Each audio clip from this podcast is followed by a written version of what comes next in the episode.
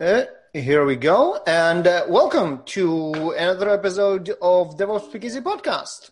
And today with me in my very virtual studio, as we're still all quarantined, my co-host Kat Cosgrove, developer advocate with JFrog.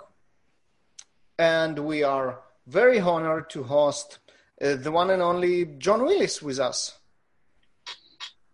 There you go. Hey. Hey, my name is Baruch. I'm a head of developer advocacy in JFrog as well.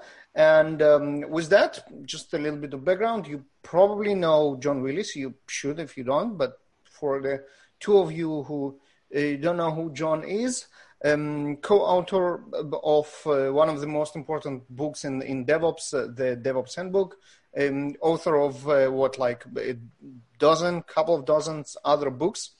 Uh, one of the pioneers of the term DevSecOps. But we'll probably touch a little bit about that as well.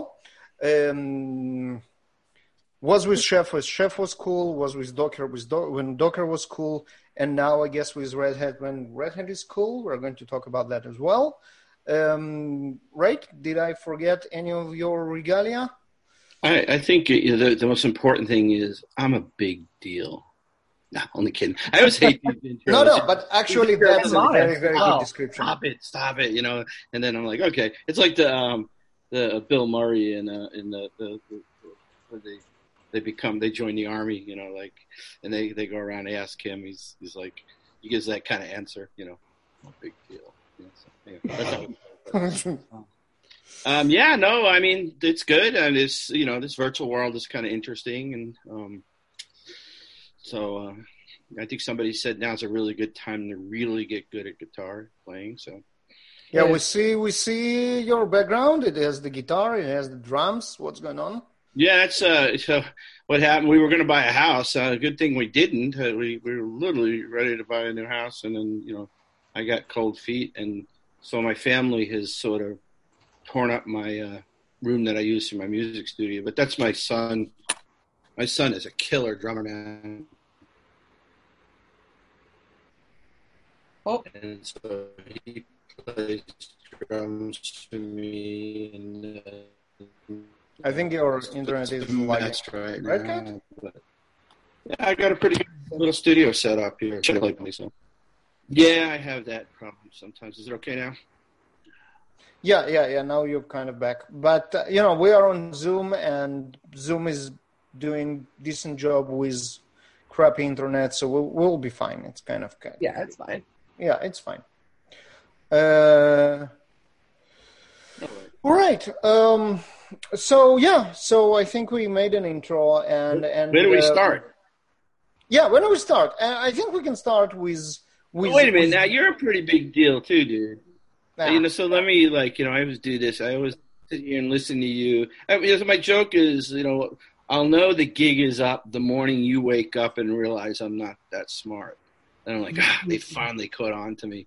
You know, Brooke, Brooke figured it out. Now the rest of the world's going to figure it out. So No, no, you're, you're, you're, Anyway. you are you are one of the most respectful people in our industry for a very good reason. I mean, credit when credit is due. You completely deserved your your reputation, and and uh, we are going to grill you a little bit, but uh, it will be it will be all in good All right, in good let's- respect. let's take a run. Let's go. All right. Totally grilling. um, Red Hat Global Transformation Office. Yeah, Uh, so you know, uh, interesting. Um, you know, most people, if you know me, you should probably know Andrew Shafer, Andrew Clay Shafer, and uh, we've been buddies for you know. I met him when he was one of the original founders of Puppet. You know, I knew Luke back in the day, um, and um, this was even before I went to work. You know, started com- going into the whole chef thing early on and uh, we've been just great friends. And in fact, I, I was the the reason I actually got into DevOps was Andrew. Um, you know, Michael Cote, for those you don't remember, and this guy named Israel Gat, who was like sort of an agile. They ran a podcast called the uh, Agile Executive, and Andrew was their guest. And I knew Andrew, and you know, and I knew him through sort of Puppet and then um, they were talking about agile infrastructure. in agile operations. And I, I was listening to podcasts on a road trip. I know more about this. What is this? Like, I, like there's there's a place for me here. And then he told me about sort of Patrick and Patrick Debois and what he was doing. And I tracked him down over in Europe, and he invited me to the first DevOps day um, in Ghent. Um, I was at Canonical in my air and you know travel. They would give Canonical uh, sponsorship, and I um, and so I went over there, and I was actually the only American at the first DevOps day, and then literally that just you know I had been doing Tivoli um, stuff for for about ten years, and you know I was just sort of tired of our industry. I mean, I, I at that point I'd had a good you know 30 years in this thing, and I just felt like we weren't really ever solving any problems. I'm not sure if we still are, but hey, uh, but no, but at that point, I was, you know, I really was like, you know, at the crossroads of like, this is sort of nonsense that we do all this work for these large customers, and and we never really, you know, um, you know, I had a consulting company for that worked as a subcontractor for IBM, and we take over after IBM had done a ton of work, and we spend a year just trying to get it stable.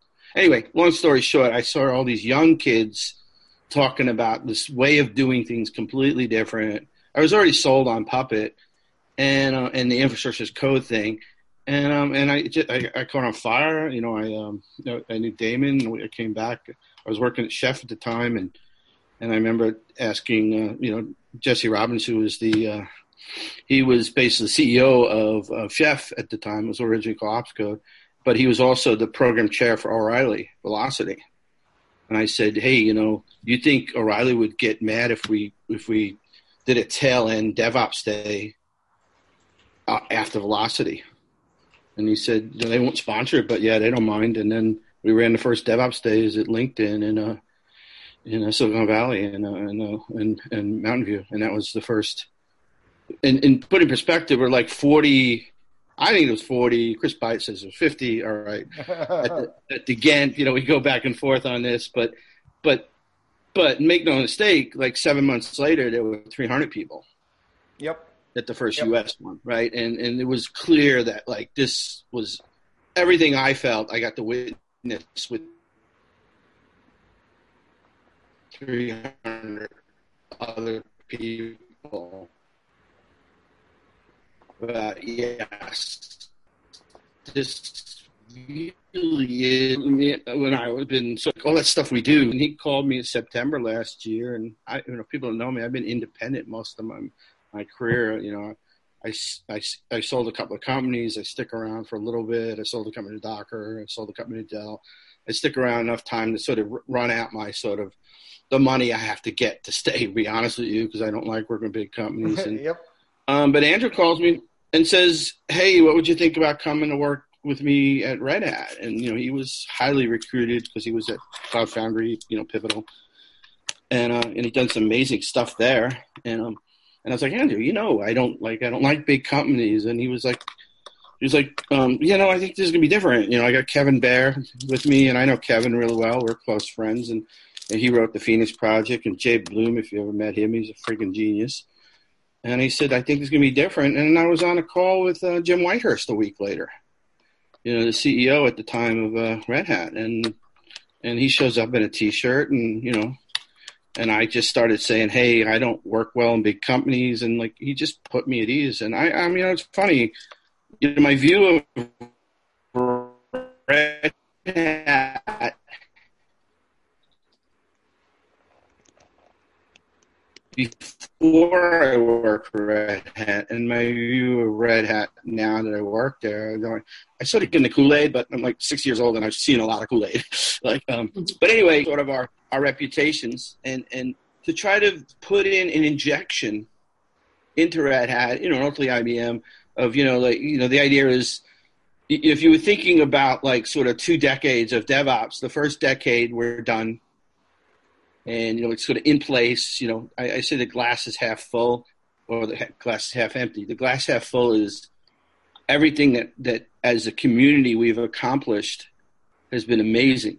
You know, and I, I would put the umbrella of sort of open source and and you know sort of DevOps and and you know software supply chains and and cloud and all the variants of clouds. Like these are all things that have created incredible commerce over the last 10 years. You couldn't have Uber, love it or leave it, but you couldn't have Uber. You know, back in the early days of working with Gene, we called this the Cambrian explosion. So the glass is half full, right? So, so in the sort of, you know, January 1st, you know, 2020, right? But the glass is half empty because now what we're seeing is, like, first off, what does the next 10 years look like? Like, we can't sort of just stick around and like pat ourselves on the back for 10 years now. Like, we're so awesome. We're DevOps. Like, get out of my way. Don't you see this DevOps thing shield I have? You know, you know, it works. Get out, you know, and, and like that doesn't work for the next 10 years. So now we're thinking about like transformation and, and, um, you know, what does the next 10 years look like? And what are this, what's, and the glass is half empty. Because I think you, you both know that like if you go into any large bank, healthcare institute, it's still a small percentage of adoption, right? Yeah. and, and and there and and there's some stagnation too. Like we're not seeing, you know, we're getting into the tenth year, and we're not seeing like the sort of exponential growth of adoption. So I think a lot of what we're thinking about is what what are the things, um, you know, how do we sort of break out of this, you know, like everything's great. DevOps is right. It's the right model. We're doing all the right stuff. You know, and, but so my version of it, but in the general is we're trying to figure out what transformation means. What is the next 10 years? And how does, where are we, um, where are we missing? You know, what lenses are we not using to see where we might not be sort of progressing at the adoptions that we really think this thing, you know, we all know this is perfect and not perfect. We all know this is right the question is, why isn't it sort of accelerating?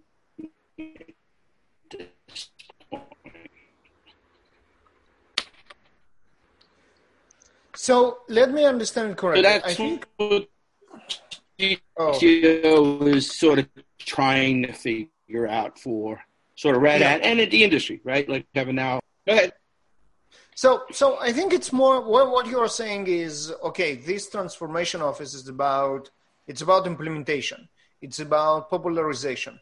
It's about taking what we learned through the first ten years to the masses. Well, and then also sort of accelerating, um, you know, figuring out what how to accelerate adoption, right? Um, I mean, yes, what we've learned, what are the right principles, what is some of the nonsense, and what are the things that are, are, are sort of, you know, like, all right, so first off, sort of filter out the nonsense, right? Okay. Mm-hmm. Mm-hmm. And anybody can do that, right? But, and, and, so what are the things that are, that are really rock solid, right? I mean, just now that we're sort of on the, um, sort of the JFrog channel, right? Artif- we, I think we really have a good scope of sort of, uh, as one of many pieces, artifact management right? Like you, you, walk into a shop today, and if they don't really get that, you're like, okay, yes, we've got to, you know, we're gonna have to help you a little bit here, you know. Um, and, and it's one of a lot of list things that you would say. You know, I, I was thinking about like if, if somebody says, or they do often say, "John, come in, tell us what we, you know, how we compare in our DevOps journey, right?" And if I walked in and like you had no artifact management and you, you, you know, sort of did Jenkins on Wednesdays, but you didn't, you know, like okay, you're not doing it right. So we sort of know what good looks like. Yes, and, and we know what the nonsense is.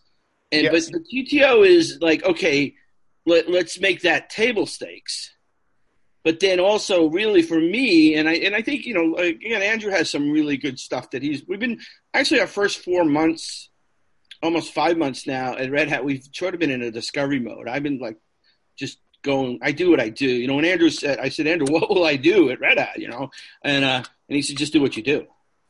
You do what you've always been doing and so one of the things I've been doing is going into customers and just interviewing customers. This is what I've been doing for the last three or four years is, you know, meeting the people that do the work and having honest conversations with them. And now I'm doing that with sort of large Red Hat customers, right? And um, and then you know, so you get to, and what you find then are the sort of why why is this organization not scaling or getting the adoption that they should? So a lot of what we're thinking about is so like, what are the missing pieces? And you know, and we'll, you know, I think you know, I'm sorry if you hate the word transformation, but like it's a word that's now been stuck upon us, and and you know and uh, and you know it, we've bonded with it, and and so like we're just to have to use it. And so then the question is, you know, how how do we take what is the table stakes of DevOps and figure out what this thing called transformation means, which really means accelerating, in particularly digital transformation, accelerating that so that we're not getting stagnant. And here's the thing: I get very meta. If we go back, I've been doing this 40 years now. I mean, one of the things that constantly happens in our industry is that we get this free, we get like a five, maybe 10 year run on something, and then something new comes along, and the new people will have no history in the old stuff. And we sort of do the, you know, we, we sort of repeat our, we do everything all over again. And I think, well, you know, one of the things when I first started hearing this digital transformation a couple years start popping up in boardrooms, I thought, you know, the thing, the most important thing we need to do is I don't give a rip in five, this is five years ago. I don't give a rip if we're not using the word de- DevOps anymore. I don't really care. You know, looking into the future five years ago to now. What I would really bother me is if we were reinventing the wheel all over again under this new thing called digital transformation right? So I think that's an to me that's an important point is making sure that that DevOps is necessary but maybe not sufficient. I'm not willing to go there completely yet.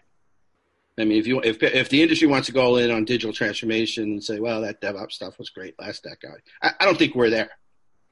So, but do either, you think we'll get to a point where uh, DevOps isn't a phrase we use anymore? It's not it's not that it's not a thing. It's just that it's the way things are done. It's it's DevOps isn't like a thing you transform into. It's just the way we do things now. I think that's sort of inevitable. I mean, I don't really care either way as long as we're sort of like not repeating all the efforts over again and we're you know so if if devops become you know i mean so i'm old enough to remember there used to be a magazine called uh, a computer world and the word computer I think they're still deal. around. It is still around, yeah. Right. Uh, and it used to be a big deal, like Computer World, and you'd you'd race to read it. And the, the, real reason you read it is because all the job offerings in the last six pages. But but but the uh, but it was you know the, just the word computer, and like today, like people don't use the computer, and even cloud is sort of turned into sort of ground noise, right? And so I think to answer your question, the more likely scenario is DevOps becomes ground noise right? Which is just you know it's it's it's sort of in our DNA. Uh, oh yeah, no, yeah, you have DevOps, absolutely, yes, you you have that, but uh, like we're beyond that, and like it's like walking into the, there's be a day when you go in a presentation, even even in the early days of cloud, right? It used to be fun, like there used to be these um, cloud camp conferences, and and like you know, three years in, like you you were the odd person out if you actually started your presentation with what is a cloud. like, you shouldn't have to do a what is a cloud yeah. anymore like it, you know there'll be a point of which you probably shouldn't have to walk in everybody and say a lot of my presentations now are like i'm going to assume based on what i know about your organization that so do you know what devops is you sort of practice your own version of it. Let's move beyond that and assume that you know. So yeah so i think it becomes ground the sort of the part of our dna does that make sense kat? It does. Thank you. And yeah, yeah I think no, that's I, I, move into I, I disagree with you that now people Uh-oh. know what DevOps okay. is, and I'll tell you why. I look at the amount of uh, of job postings for DevOps engineers, and I realize that most of the industry has no idea what DevOps is.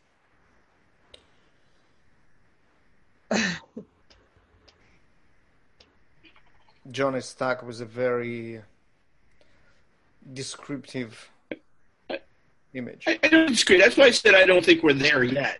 And then and then it's always the sort of spectrum, even in the cloud. Am I okay right now?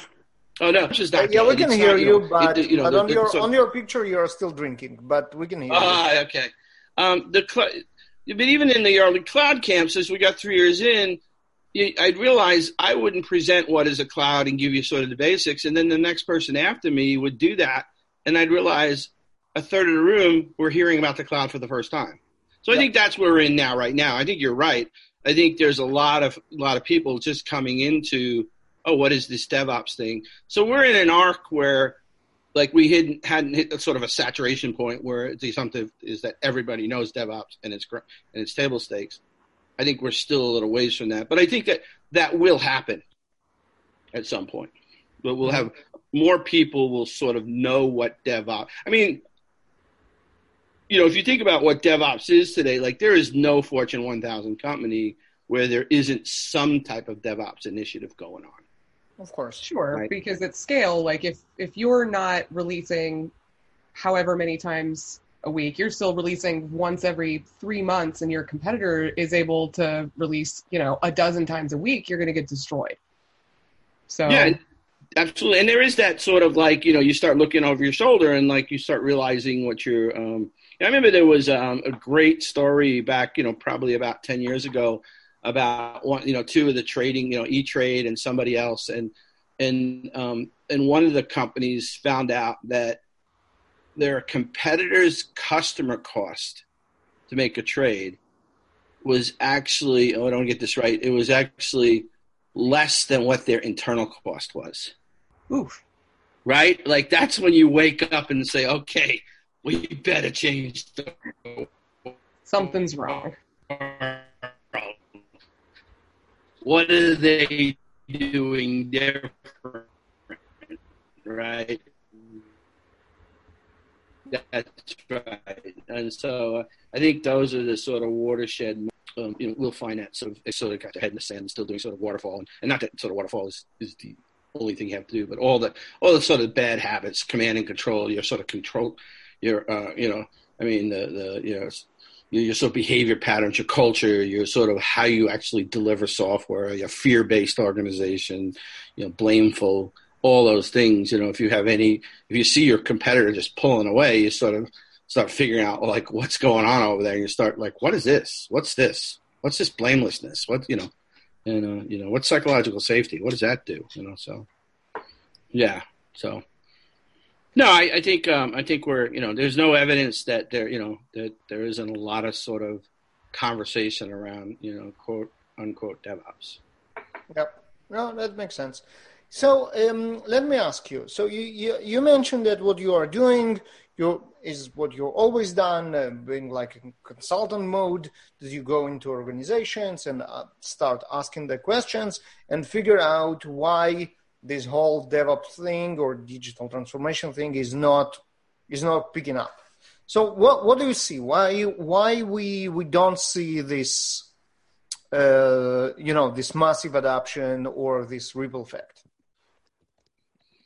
You know, so you know it's interesting. So um, you know, um, you know, one of the things that you know, Gene gives me this compliment about that that you know that one of my abilities is sort of to be able to sort of listen to people. I say listen to really smart people and then be able to translate it in a way that sort of everybody can understand, right? That that's I think if I have one superpower, it's being able to surround myself by incredibly smart people, and then being able to sort of absorb and be uh, be enough of a pest to make sure I understand what they're saying, and then being able to sort of then turn around and talk to a room and explain that complex idea in sort of you know I the, you know Gino's has the unicorns and the horses right? I hang around with a lot of unicorns. I I, I make sure I like nuts and bolts you know uh, meat and potatoes understand what they're saying. And then in a horse's mouth which that's horrible um, I basically explain it. So to that point Jabe you know Jabe Bloom who I work with um, we, are starting to there's also, some blog articles on this and on he's really I just love the way this guy thinks, right? And and so he started working with this idea of these three economies, and I, I love this stuff. So, and, and, I think it's it's um, it fits really well. You know, like I have this sort of notion of like we're not scaling. Why are we not scaling? And and, and but I haven't been able to sort of describe a more specific way of you know you know sort of like take it to the next level. And so here's this thing called the three economies. It's better done with a slide, but I didn't do it if you think about what DevOps has been in the last decade, it's really been two economies. It's been a, a, a differentiation economy, right, which is typically your development, and then um, a, a, scale economy, which is usually operations, right? So, so in, in a two economy world, right, basically you're trying to oh, you've got this sort of tension between um, accelerating differentiation. Like I'm a bank, I've got to have a better um, iPhone app than my competitor, and I've got to move really fast, and or I get merged, and and then the operations is about sort of scale, but but really resilience and scale as sort of this this unified um, element, right? And um, and that's the economy. And what we've done magically over the last ten years is figured out how to sort of at least try to figure out how to arbitrate those two problems, right? And and you know we call it DevOps. We say let's break down any walls between these two economies. Let's go ahead and uh, you know, let's go ahead and sort of figure out ways to do collaboration, figure out ways to sort of automate the sort of the, the operations part for all the things, right? Like we don't have to go through them all. But there's still tension there. And in fact, if you think about like SRE, SRE is almost in site reliability engineering, but like I'm sure everybody knows that, but it, it actually is sort of um, the rubber meets the road, in my opinion, of that tension right? Like, oh, so I, like, I would agree. What? I think I would agree. Yeah. So, so, but, but you're still dealing with two, uh, you know, sort of a two economy problem, right? But you know, so, uh, so you got error budgeting and SLO and SLIs, and like that's the so there's sort of this admittance from Google that at scale they really are two economies. So here's how you solve it, right? You sort of create these sort of abstract contracts between, um, you know, sort of service development groups and and operations, which are SRE. All right, so that's fine. So what Jabe has sort of described is a three economy world. So not just um, you know not not just sort of um, sort of adoption and and um, and and scale, right? So um, but the third economy is in the middle, what he calls scope.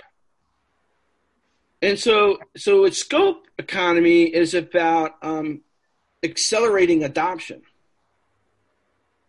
and I know this sounds very abstract, right? But then, so the, so the idea is if you can look at the world as three economies, and you have this sort of acceleration, and you have so it's dev and you have ops, and if you start thinking about there's actually a middle economy or scope economy, which is about scaling adoption. So an example of you know completely nothing to in IT, right? You have sort of car manufacturers are making really fast cars, making cars that make turns at really high speeds, um, and then you have sort of the scale, you know, the scale economy, which is sort of municipal laws and and and uh, speeding limits and all these things.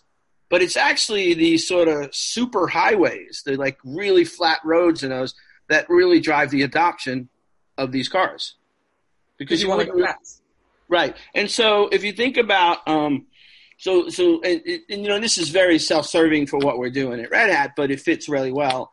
Even, it, it sort of describes the Google economy I don't think Google has ever said we're a three economy company, but if you think about the original Borg and Omega, right, which which ultimately manifest as Kubernetes as the open source project, and we would say OpenShift Kubernetes, but um, the um, the that they actually run this three economy model because what they do is they actually have created more of not less about a program, you know, a platform as a service, but a platform as an interface. So developers, for the most part, in Google don't know anything about the infrastructure. And they created this separation that creates this acceleration, like these highways. John, we, we, so we lost you. We lost compute. you for a sec. And, and, and so I, I, really like this idea. John, we lost you for a sec. What you were saying about the developers don't okay. think about in Google? Yeah, let me turn my video off. I know it's kind of crappy to use without a video, but I think All that right, might okay. help. So, okay. Um, sometimes that helps. Um, um, the uh, All right, boy, not having fun here. Now I'm back. All right, you hear me? Yep, yep all good. Yep, you can hear. So developers at Google, for the most part, probably for all part, is they don't really know anything about the infrastructure. They don't know what type of storage. They don't really know what kind of compute. They have this sort of uh, scope economy, which which has been built for them originally called Omega, and then you know, the, or Borg, and then Omega, and then we see it manifest as Kubernetes. But and and that their abstraction that they've created is the developers basically just know that there are interfaces you know and that um, you know i was thinking about like the the um, the sre discussion right like so when you in, in a way like sre is just the the the arbitration between the two economies which is scope which is if I, I think about SRE is like I go in and I'm a service team. I create all my non-functionals, my operationalization stuff, all the things plus the service. I go to SRE and I say, hey, you know, what's the SLO on this? We say it's three nines. We then sort of arbitrate on the cost of that. And then if I'm in the service team and I say, um, yeah, but like, what are you going to use for storage? I'm like, well, SRE, like, you can't, uh, that's none of your business. Like, you don't get to ask that. And why do you want to know? right? So, so the, the, the scope economy is about really sort of creating that abstraction interface that allows, and, and so I think there's a lot there in, and, and I, so I, I joke when I, I sort of halfly joke when I go in a large client or I do a presentation, I say, ha, SRE, you're not Google. And let me say this again, you're not Google. So like, stop freaking out about all the things that you read about what the prescriptive notions of how you need to do SRE. Like some of my clients, like they they spend more time having meetings about what they should do with SRE. Like you know what, you want to save a bunch of money? Like table all discussion to 2021. You know, um, but um, but but then but you can say that you're not Google. Know, Google has one application. They've got this beautiful sort of boundary interface that allows you know Mark Burgess, you know, who wrote the forward to the SRE book, the founder of Infrastructure as Code, the creator of CFEngine, uh, really good buddy of mine. You know, he said one time in a conversation is one of the things that that Google did that was brilliant, which was make a, a non-deterministic infrastructure look like a deterministic infrastructure to their developers. But isn't that beautiful? And that's sort of what a scope economy is. So I think it's not the only thing we're thinking about, but I do think there's sort of the that you're not Google, you want to be like Google. Google has one application, you have 17 businesses with thousands of applications. But a way that you could become like Google is start thinking as not just platform as a service, but platform as an interface. Start understanding your um, the how you how, you know what is the holistic view of your um, organization structure in terms of economies? What do you really want to achieve? Do you really want your developers? I mean, you can't scale if your developers are having to write YAML to decide what what sort of storage they use, right? I mean, it's just, I mean, God bless everything, you know, OpenShift, Kubernetes, and everything, but we're never going to scale if you know every other month somebody's having to learn a new stanza in sort of in a YAML definition that describes complex networking and complex storage and to a certain extent complex routing and compute to nodes, right? Like we'll, just never scale. And by the way, Google doesn't operate that way. Nobody on the development side knows that they're running like layer, you know, layer three advanced networking via open source OpenFlow stuff. Mm-hmm. They'll never have to know that. So anyway, that that's part of it. I think there's some other things that sort of I've been thinking about. You know, and the, as you know, the one thing I've really been um, hunkered down over the last, um, you know, probably two years, maybe three years, is is more than just DevSecOps, but really uh, focusing on, on things like automated governance, cloud automated governance, policy as code. Um, how do we sort of get these sort of rusty old, um, you know, sort of policy spreadsheet policy regulations in large banks sort of automated and built into the non-human sort of um, evidence or attestation models inside the pipelines. I've been spending a lot of time on that. So let me let me try and, and rephrase it and see if I understood correctly. The scale economy is, is an abstraction that encapsulates those two conflicting economies in order to make sure that they coexist and actually be DevOps if you Well, yeah, and, and it is. It's the um, it, it's the scope economy. So you have the, not yeah, yeah, scope. Yeah, yeah you got scope it. Economy. Yeah, yeah, yeah, yeah. Yeah, no, that that's exactly right, and and it's it's about um, scale of adoption, right? Yes. That, that's the key, right? Where scale is about scale of infrastructure.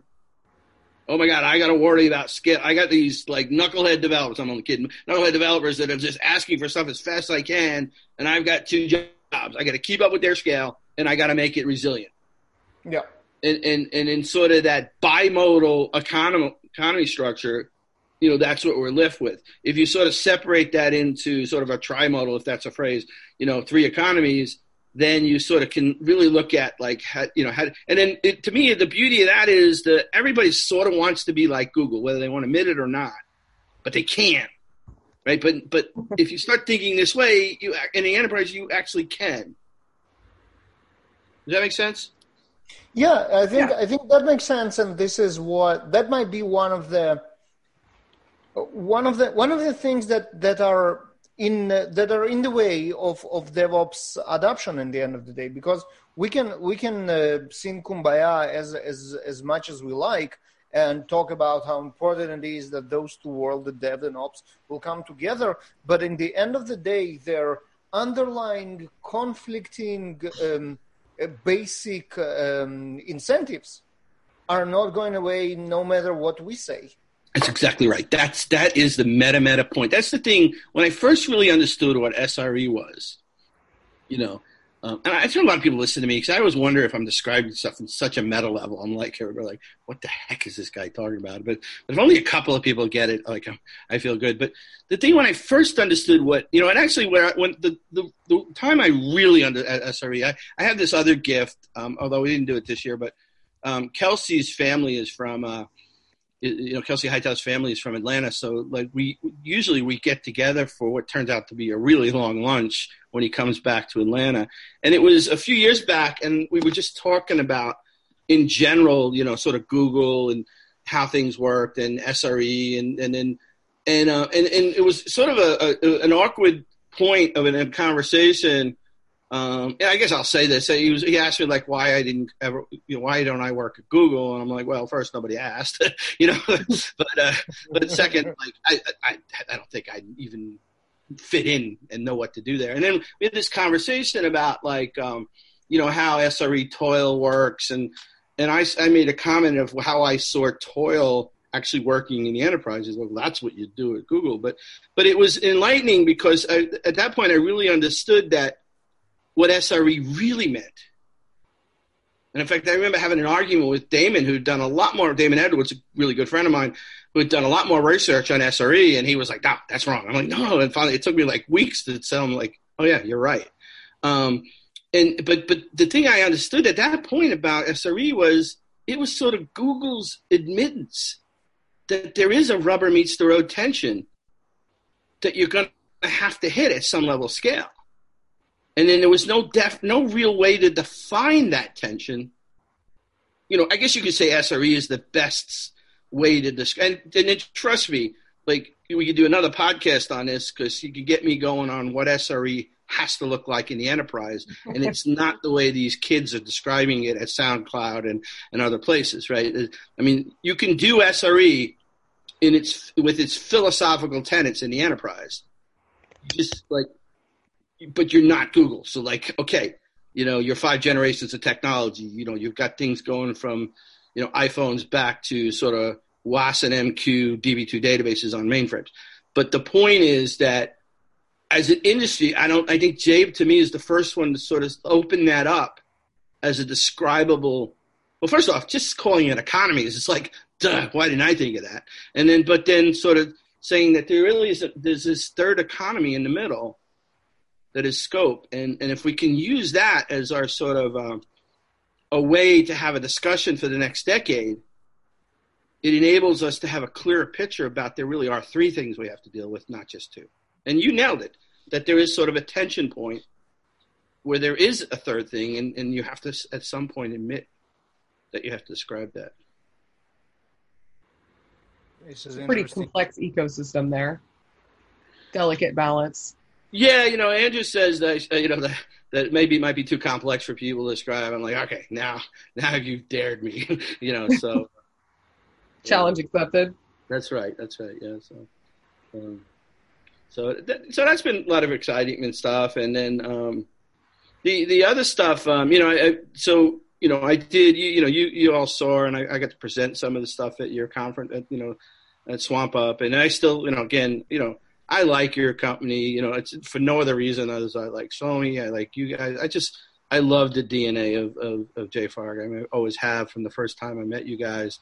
Um, I like the fact that you think I'm smart, so that that helps too. And and um but you know, just the, the the you know, I've presented the DevOps automated governance stuff at Swamp Up a couple of times. What we did in that paper, um, you know, uh, last year, you know, Gene sort of uh, you know invites fifty of us up to Portland every year, and, and you know, we wrote this step DevOps automated governance. It's on IT Revolution. It's um, it's Creative Commons. It's it's a pretty cool paper. Um, in fact, it was Kit Merker who actually got me started on the idea originally, kind of ironically. Uh, but um, but the um, but you know, but one of the things, a couple of companies have taken that a whole nother level forward, and so instead of just having this sort of attestation model in the pipeline, um, they're starting to go to the policy people in the banks and helping them design. And so I've got one uh, company. We're going to present it. We were going to present it at to co-present it at the Red Hat Summit, but we're trying to figure out how to do that virtually now. But where the policy people now write YAML files, what they call policy as code or PAC files. And then that drives into the automated attestation model. So now you got the policy, instead of policy people having to translate the risk to IT people and IT people figuring out how to sort of um, attest that. You know, what you're doing is cutting out the middleman and then basically now having sort of the policy people specifically divide in YAML what drives the attestation, which ultimately becomes the proof or evidence for audits. Yes. So that's really cool. And then one of the things we're gonna so we're starting to do the version two of that now. We're gonna do not none of us are going to Portland this year. Obviously, nobody's going anywhere. But we're doing a virtual. We're doing the second version of that, and and we're going to really focus on sort of policy, policy automation, policy as code. But the other thing we're going to try to tackle is um, sort of if you could do that, could you have um, policy error budgets? Hmm. Right. So if you if you uh, if you gotten to the place where you've actually built the and I won't go into detail because you can watch the link so you can download the book. Uh, it's called DevOps Automated Governance on IT Revolution. It's Creative Commons. It's free. Um, yeah, it's going going to be on the show notes both. Okay, good. So if you, go there and then you think about the this policies code is the next generation and that. So if you get all that right, then you're sort of automating what the policy people expect for the particular services. Then you actually are creating the control points of attestation like did you do this did you do this did you have this did you do this and so those were basically just like anything else be, can become gates for uh, an error budget model so now you've got error budget and policy now we haven't done that yet it's more of a thought process that we're going to try to put together but so that's been really interesting and then the other thing i got involved with sort of through luck is uh, there's a group called ONUG, it's the Open Network Users Group. Um, it's got Nick Lippis has been running it for years. They they got really big in networking during the SDN era. Um, a lot of his working group clients are um, you know the biggest banks in New York, and um, and they got wind of the the, the that paper, the um, the automated governance. So we started a work you know kind of a preliminary working group with some really large companies like FedEx, publicly FedEx, um, uh, Cigna, Kaiser Permanente, uh, United Technologies, and a couple of the banks, and we actually opted to go right into to sort of uh, cloud governance, uh, which is a little different, but it's really cool. So we're sort of working through sort of how can we get the cloud cloud providers to do attestations back to client tenants. So so imagine like one of them would be the um, a, a signed uh, a signature log event if the boot sequence changes. Right, right, because mm-hmm. that that happens all the time, and at scale, for a particular tenant, not knowing that actually could create, uh, you know, an, an additional t- attack surface that you don't know right? And and it's not sort of not normal that that a, a, cloud would basically say, oh, by the way, we change. They figure it's this is all. And, and the interesting is we're not going to ask the, the the cloud providers to give us any sort of IP. Just give us sort of a signed signature event that we know that we can that check and know that like the boot sync was changed. So something really we know at that point we should do some type of forensics about our infrastructure. Um, and you know another one is when a when a cloud provider. And the other thing we're asking for is a normalized format. You know, because one of the things that a lot of the oh, yeah. cyber and sort of CISO teams have to do is they have to become experts at each different cloud. Right. So I know how to get this log from Azure and this log from that. So we're asking for a common format. And so the second thing is that um, and I'm learning a lot on this too. Like, so like if a, a cloud provider adds a feature to an existing service, it actually can break the tenant, the client's tenant's um, security, your routing structure unknowingly. Huh. And so, and so the assumption from the cloud providers is that you, um, you know, like, well, you'll know that once you decide to use this service or feature within a service. And yes, if that point you were going to use a feature in a service, you should probably do an exhaustive, like, how, you know, what does this look like? How does it? But the the problem is, a, a client might decide, you know, we're not going to use that feature and not even know about the feature, and they're actually so the security posture might be compromised because the feature has actually just been turned on and not even used. Um, so there's a couple more like that, you know, a common security framework so that that so getting sort of a pull pull push pull notifier for um, from all the cloud providers in a common format, so you don't have to go into this cloud security framework versus this one versus that. So so it's all about sort of getting sort of cloud telling you the, the biggest one too is really interesting. It's going to be hard. Is a cloud provider knows every ingress request that you make as a tenant to them. Sure, of course. Right. So, but but you and you as a sort of tenant or client or consumer can eventually get a bunch of logs and stuff to figure that out. Yeah, you could. Yeah. But wouldn't it be nice if they just gave you sort of event notifier of every ingress request from a tenant?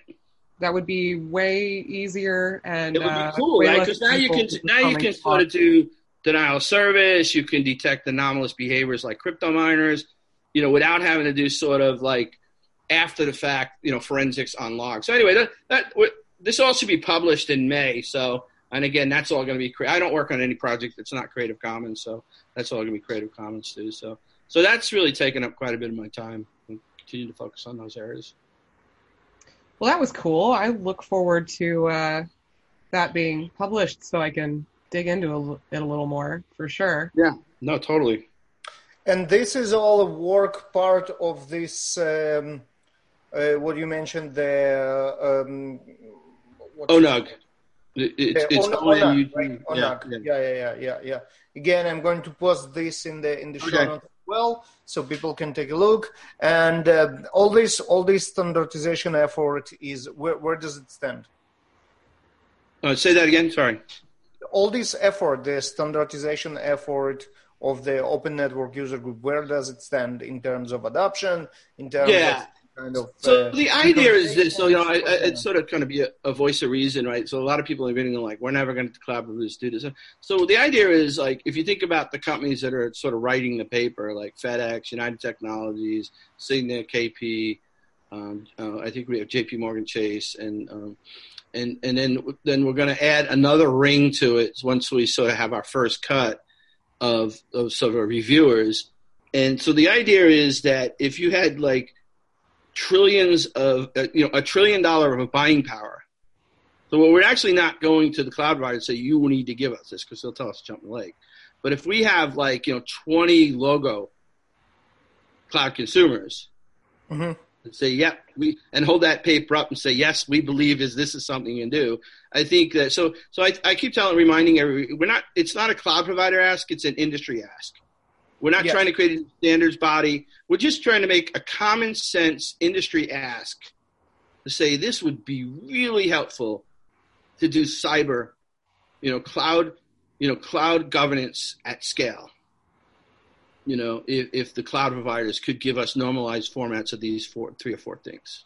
I don't mm-hmm. think it's a huge ask either, considering the sheer size of the benefit, I don't think it's a big yeah, ask. It's a benefit for everybody. And then the other, th- I, agree. And the other thing too is, um, you know, the thing we're being really clear about is we're not asking for any IP. So don't interpret like we don't want to know anything about your boot sequence. To standardize it. Right. Uh, well, we, we don't care. We just want a, a signature that tells us that the sequence has changed. Sure right? Like it's a checksum for whatever way against all the things you do in the boot sequence.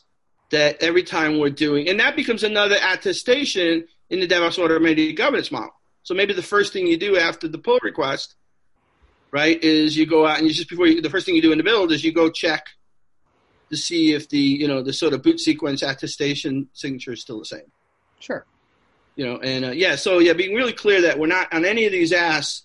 We just want sort of uh, more of a sort of something that just assures us that what we thought you looked like still looks the same. So, um, you know, and, and those can be again, you know, and then you ball that into audits, then you're sort of saying that, you know, we feel really confident that this thing that's running in production right now has, you know, all the things that we believe as a bank should be in accordance to our governance models, our compliance and governance models, and um, you know, you know, there are black swans, but to the point of that, we actually are looking at all the angles. Did the cloud provider change something that opened up um, a whole lot of holes out there for us? You know, so yeah, no, it's um, I've been really excited about that, and then. Uh, and then the other thing I, am really excited about, I want to make more noise about this. I'm going to do less work on this, but really sort of you know, try to kick people in the butt to get motivated. Um, Red Hat on the CTO team just hired um, two of my SocketPlane guys. Um, so from from the, uh, I, I, I'm going to get in trouble. Is the the criminals once known as Docker? Um, the uh, the. Uh, but, uh, from my Lacroix, so thanks. I'm that. allowed to say that, and and, and Brooke knows why.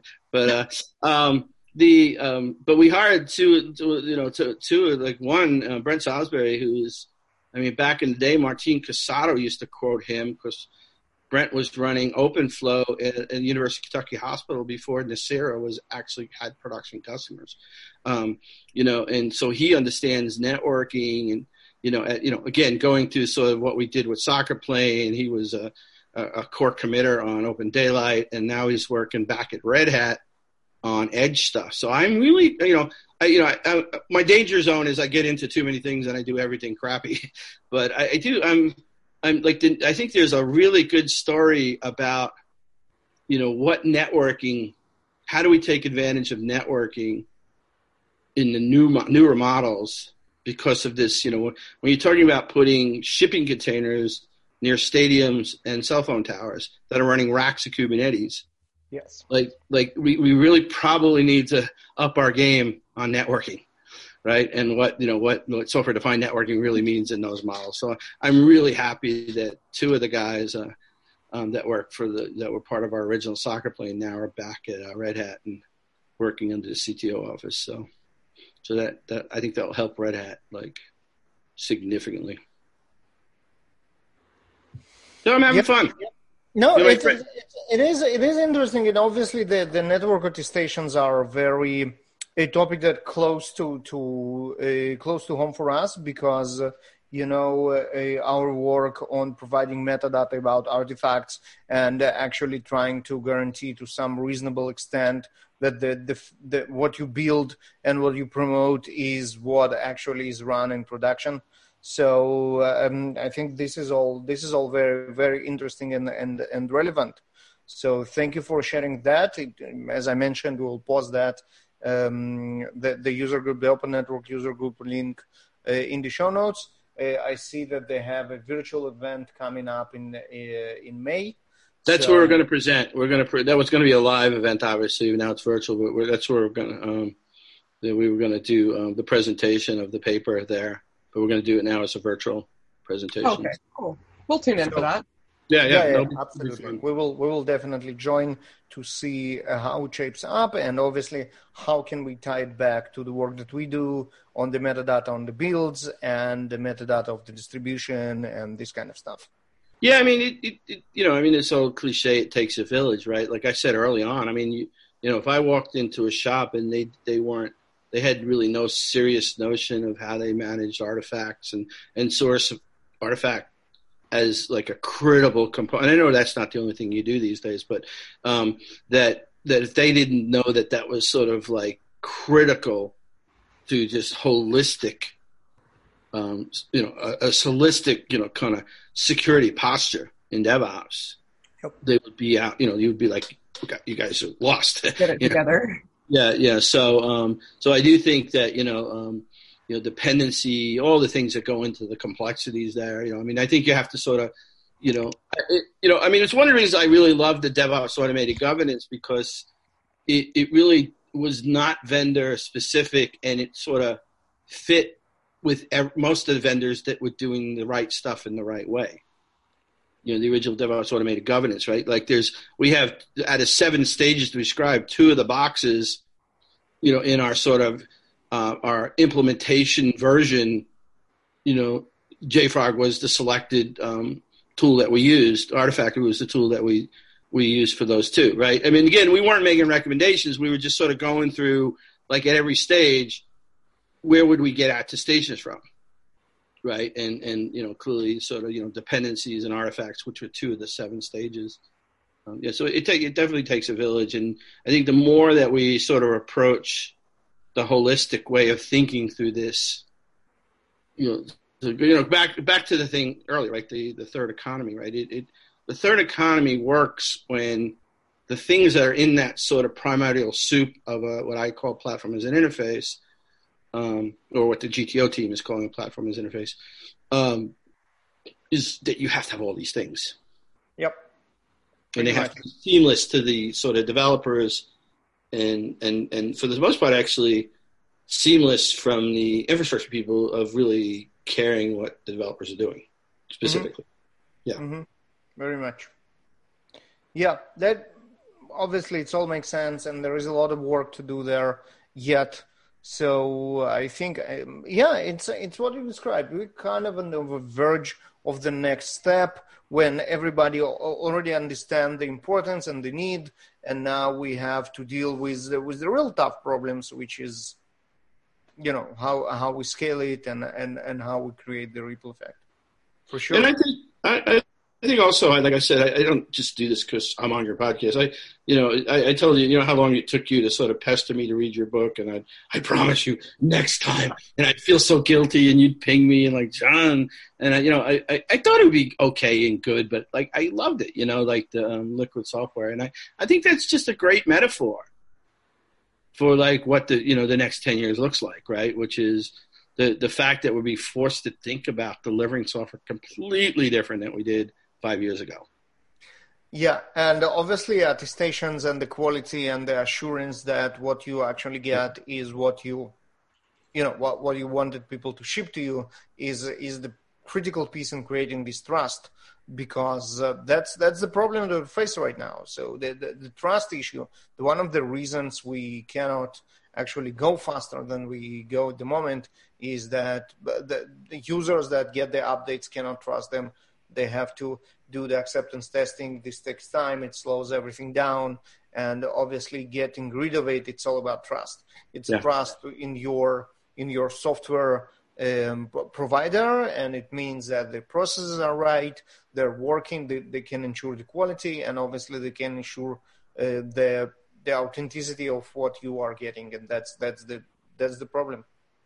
Yeah, you know, I had a, I, had a, um, I recently did a, a sort of a, a, DevOps for regulated environments presentation to an executive team at a bank, right? And and at the end of the CI, I said, "Okay, John, you know, um, I'd use my seven deadly diseases and all that stuff. But he, he said, okay, so all right, we we suck. Like you just told me we suck. I'm like, like he's like, but like you know, we're trying to do right things, and but like, how do we, given that we have all these things? And I said.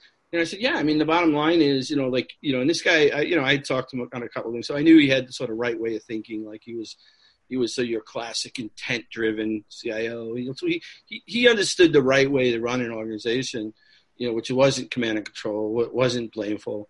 But you know, and I said, you know, I know that that that's part of DNA, but you still have this problem, which is, you know, like a lot of banks are just run by lawyers, and like, and and and so, you know, so how do you deal with like you want to go faster and you want to do this thing, and and then you have to sort of cut out, you you have to sort of focus on the noise.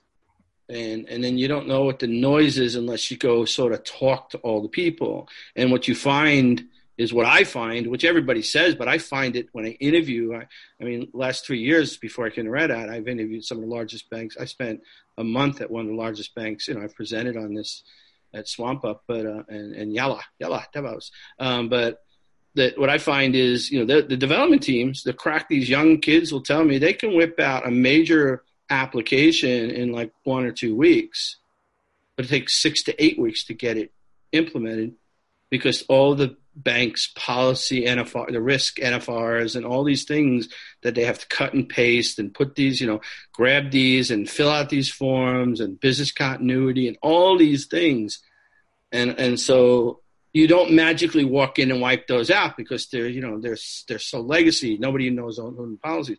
But if you start working on automated governance and attestations and policies code, you start closing the gap on the variance it's easier to sort of um, converge, you know, because now you're sort of driving forward and you're shrinking the variance of all those sort of ridiculously. Like the thing is, a bank will never be able to have a summit where everybody sits down and says, "Okay, everybody in the room, let's figure out these, you know, these, you know, 1980s and 90s policy regulations that don't even make sense anymore." and let's just spend the next two weeks figuring out how to arbitrate that. It can't happen. It won't. You're not going to do that it, economically it's impossible. So you're just stuck in this sort of vicious cycle of people like saying, why do I have to write a business continuity definition for data that's stored on S3? Right. And, and, and, and like, they're like, is there somebody we can talk to? And they're like, I don't know. There's somebody out there.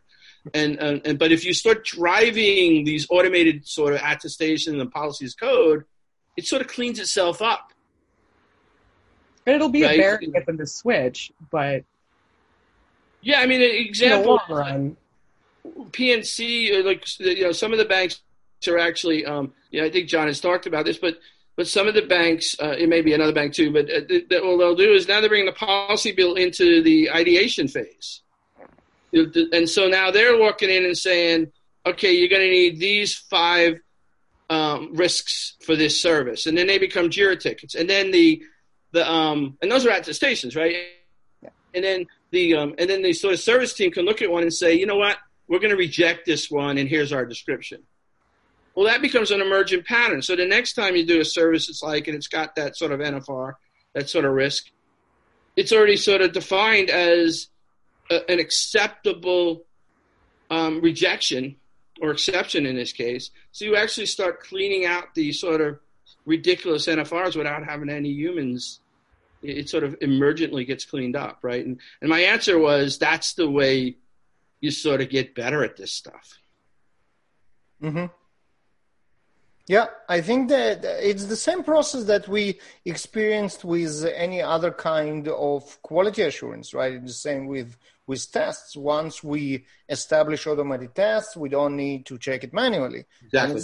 Once you establish uh, a good uh, governance and attestations process, you don't need to test it manually. You don't need to fill all those documents and make sure that you know they're on sign up and reviewed manually and everything. It's it's this is how this is how we transform everything with automation. It's it's exactly the same process.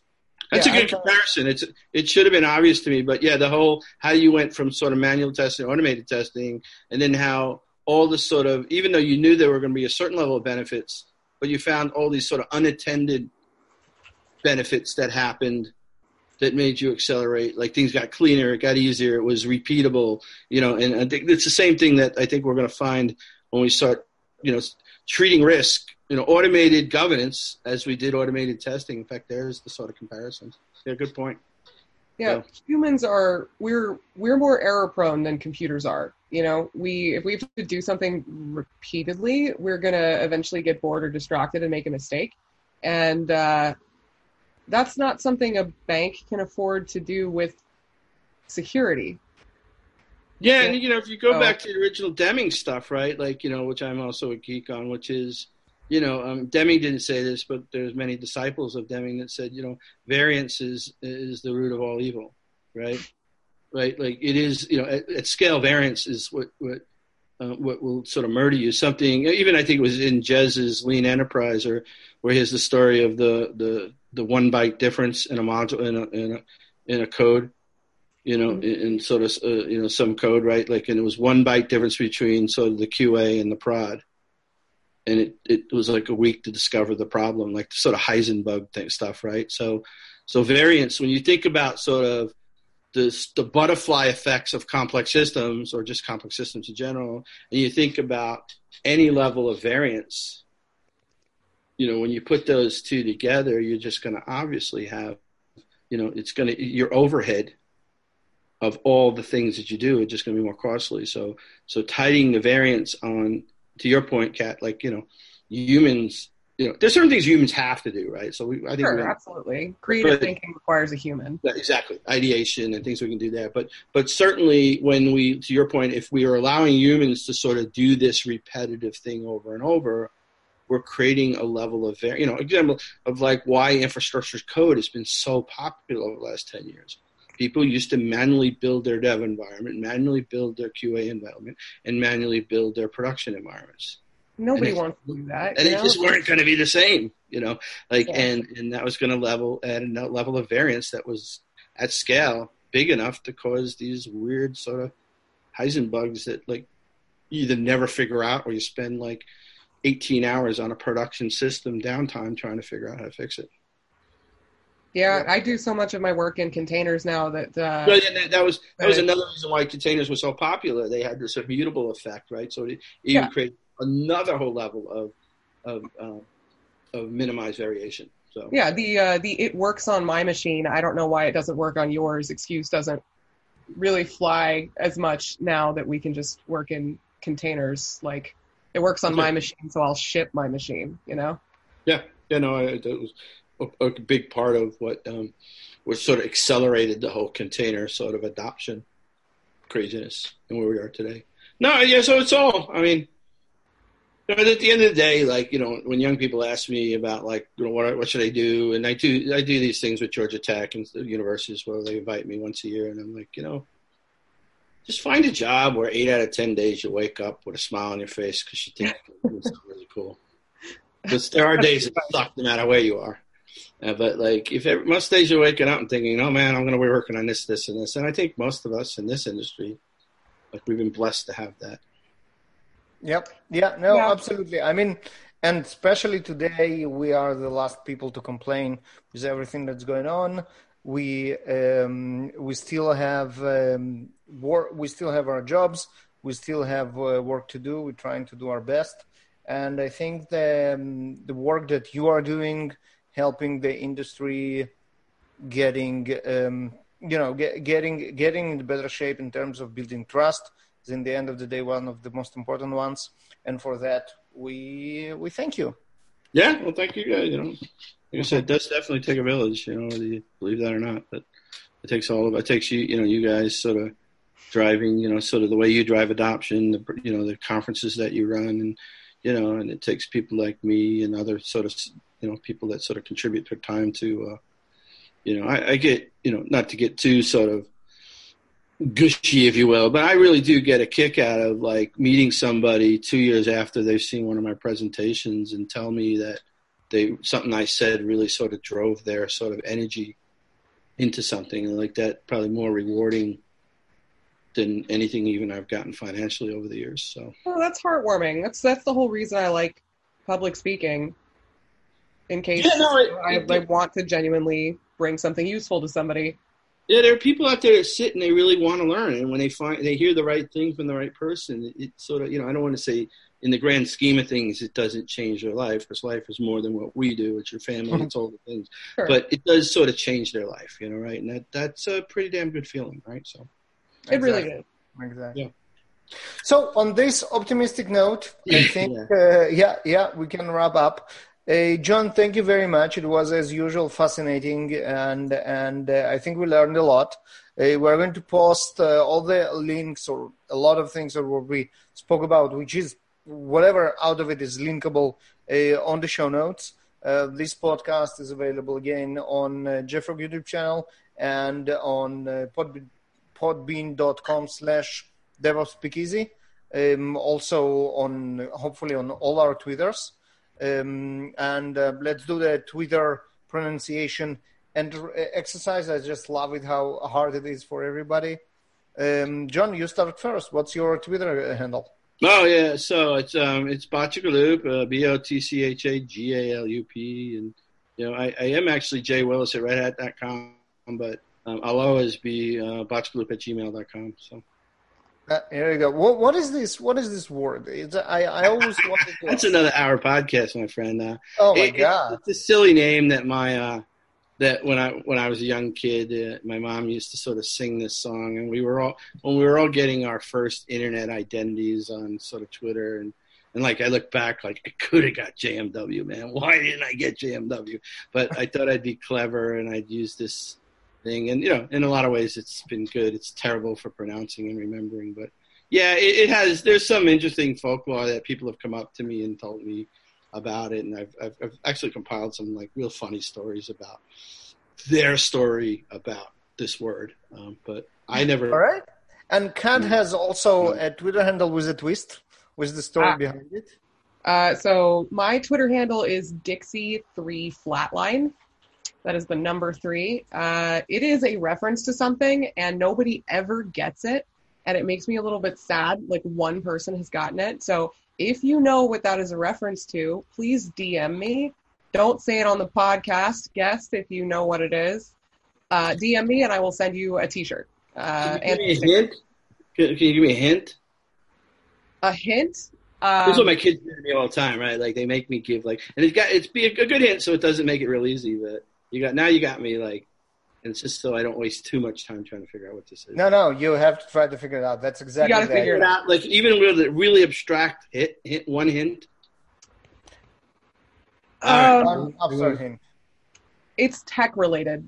All right, good. That's good. Okay, that's good. All right, fair enough. All right, okay. And I am the most boring of all of you. I am at J Baruch on Twitter.